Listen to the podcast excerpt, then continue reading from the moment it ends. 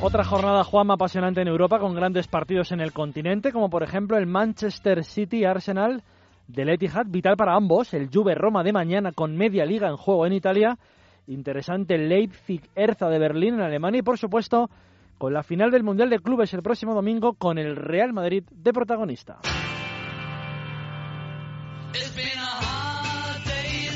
El domingo en Inglaterra, vital para Manchester City y Arsenal el duelo que les enfrenta en el Etihad a partir de las 5 de la tarde, más si cabe, después de que los londinenses han caído entre semana en Goodison Park, 2-1 ante el Everton, mal partido del equipo de Wenger. El City venció al Watford, pero a este partido llega el equipo de Guardiola a un punto del de Wenger y los dos, atención, a 6 y 7 puntos del Chelsea de Antonio Conte, que visita mañana en el primer partido de la jornada en Selhurst Park para medirse al Crystal Palace. La semana pasada ganaron con gol de Diego Costa.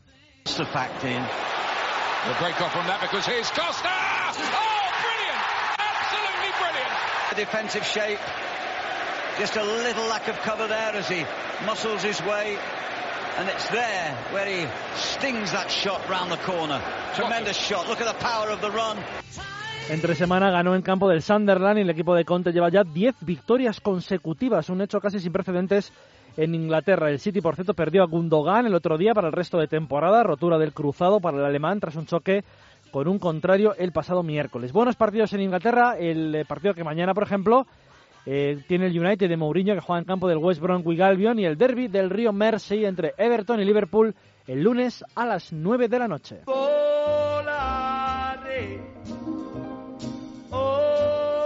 Jornada importante en Italia porque mañana media liga se pone en juego en el Juventus Stadium en el partido que van a medir que va a medir a Juventus y Roma con cuatro puntos de ventaja para los de Allegri en la tabla el domingo pasado. La vecchia signora venció en Turín en el derby del Piamonte a su eterno rival, que no es otro que el Torino de Mihailovic. Y en un gran partido táctico, la Roma venció el lunes al Milán por un gol a cero con gol de Edin Seco. Precisamente el Milán recibe mañana a las 6 de la tarde al Atalanta y desea un tropiezo de la Juve ante la Roma para que siga habiendo liga en Italia. También en el país trasalpino este fin de semana, interesantes Nápoles-Torino el domingo a las 3 de la tarde y para cerrar la jornada, la Lazio Quinta recibe en su estadio a la Fiorentina.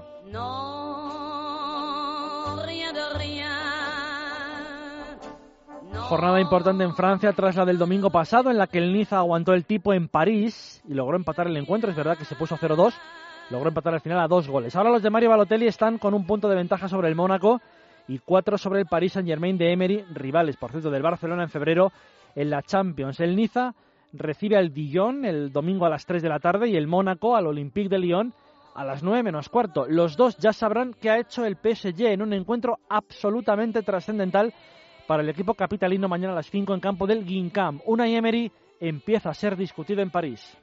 Son n'est pas un joueur plus de confiance avec lui que les autres.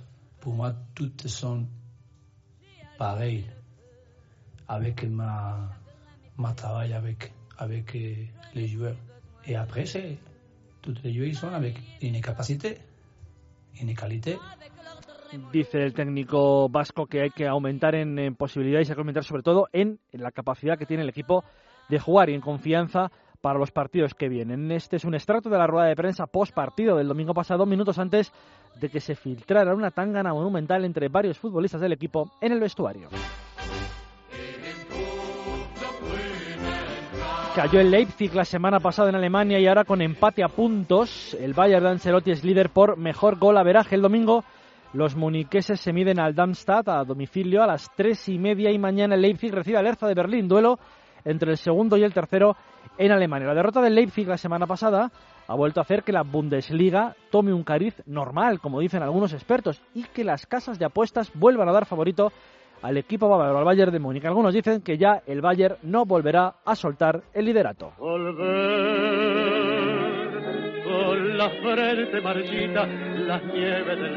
Utilizamos este tango fantástico de Gardel por, para homenajear sobre todo a sus 37 años porque pudo disputar este fin de semana pasado su último superclásico argentino. Carlos Tevez lo hizo con Boca y ganó en la cancha de River 2-4 de más con un gol suyo.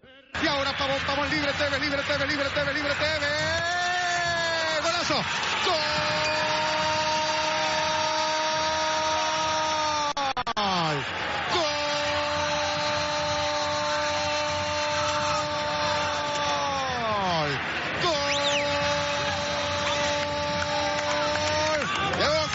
Carlitos, sí, Carlitos. La rompió toda Tevez. Señoras y señores, ahora con este gol de Carlitos Tevez, jugando tal vez su último superclásico del fútbol argentino. Un clásico que se decidió por pequeños detalles, aunque este disputado en el Monumental fue un poco más claro para Boca. Tevez sintió por última vez cómo se recibe al eterno enemigo en campo de River.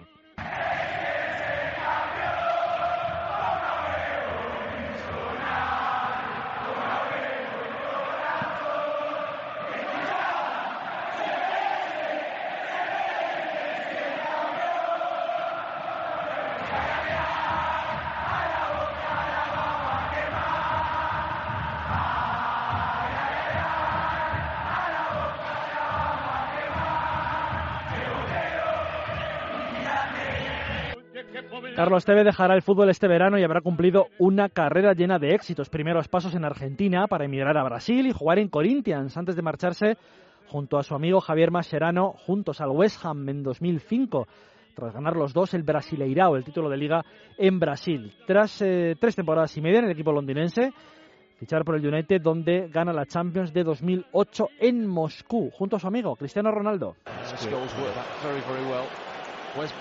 Good ball as well. Manchester United take the lead in the European Cup final. Ronaldo produces the goods when it matters most on the biggest stage in club football. United Chelsea. Después otra final perdida esta vez en 2009 con los Diablos Rojos ante el Barcelona enorme de Guardiola y un fichaje polémico por pasar al enemigo. Nunca estuvo bien visto pasar al eterno rival de Manchester, pero Tevez fichó por el City en el verano de 2009. Años convulsos acompañaron al Apache en su tiempo en el Etihad, enfrentamiento duro con Roberto Mancini incluido, que el jugador explicaba así en una entrevista en televisión. Entonces imagínate, el técnico caliente, ese yo, me manda como un perro a calentarme, a calentar, seguir calentando.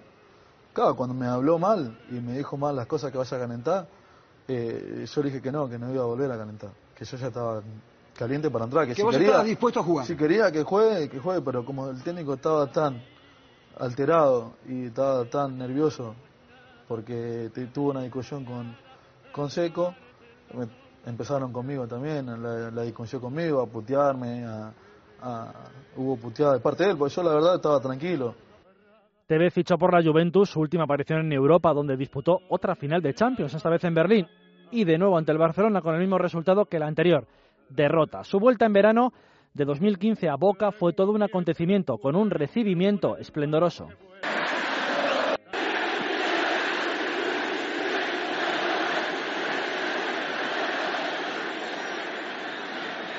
Bueno, primero buenas noches. Muchísimas gracias por venir.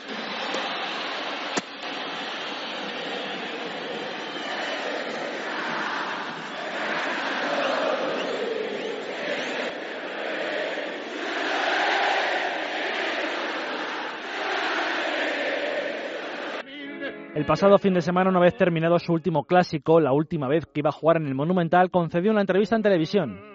Bien, contento, la verdad que feliz, eh, tratando de, asimilar esto que es tan lindo, ¿no? Sí, lejos, lejos. Creo que desde el primer, primer minuto me sentí cómodo, me sentí bien. Eh, sabíamos que si no, no nos fastidiábamos y hacíamos lo que teníamos que hacer, lo que teníamos haciendo en los dos partidos último que jugamos teníamos más posibilidad de ganar el partido. Decía Tevez que de lejos había hecho su mejor superclásico en toda su vida. Se marcha para muchos un ariete de garra, una de las mejores, uno de los mejores en la historia de Argentina. Jugó dos mundiales con la albiceleste en Alemania y en Sudáfrica, siendo eliminado las dos ocasiones en cuartos de final, las dos veces ante Alemania. Carlos Tevez deja el fútbol. Muchos lo sentiremos, sobre todo aquellos argentinos que apelan a un espíritu que vieron en el Apache, pero que no ven hoy en día. Vivir con el alma cerrada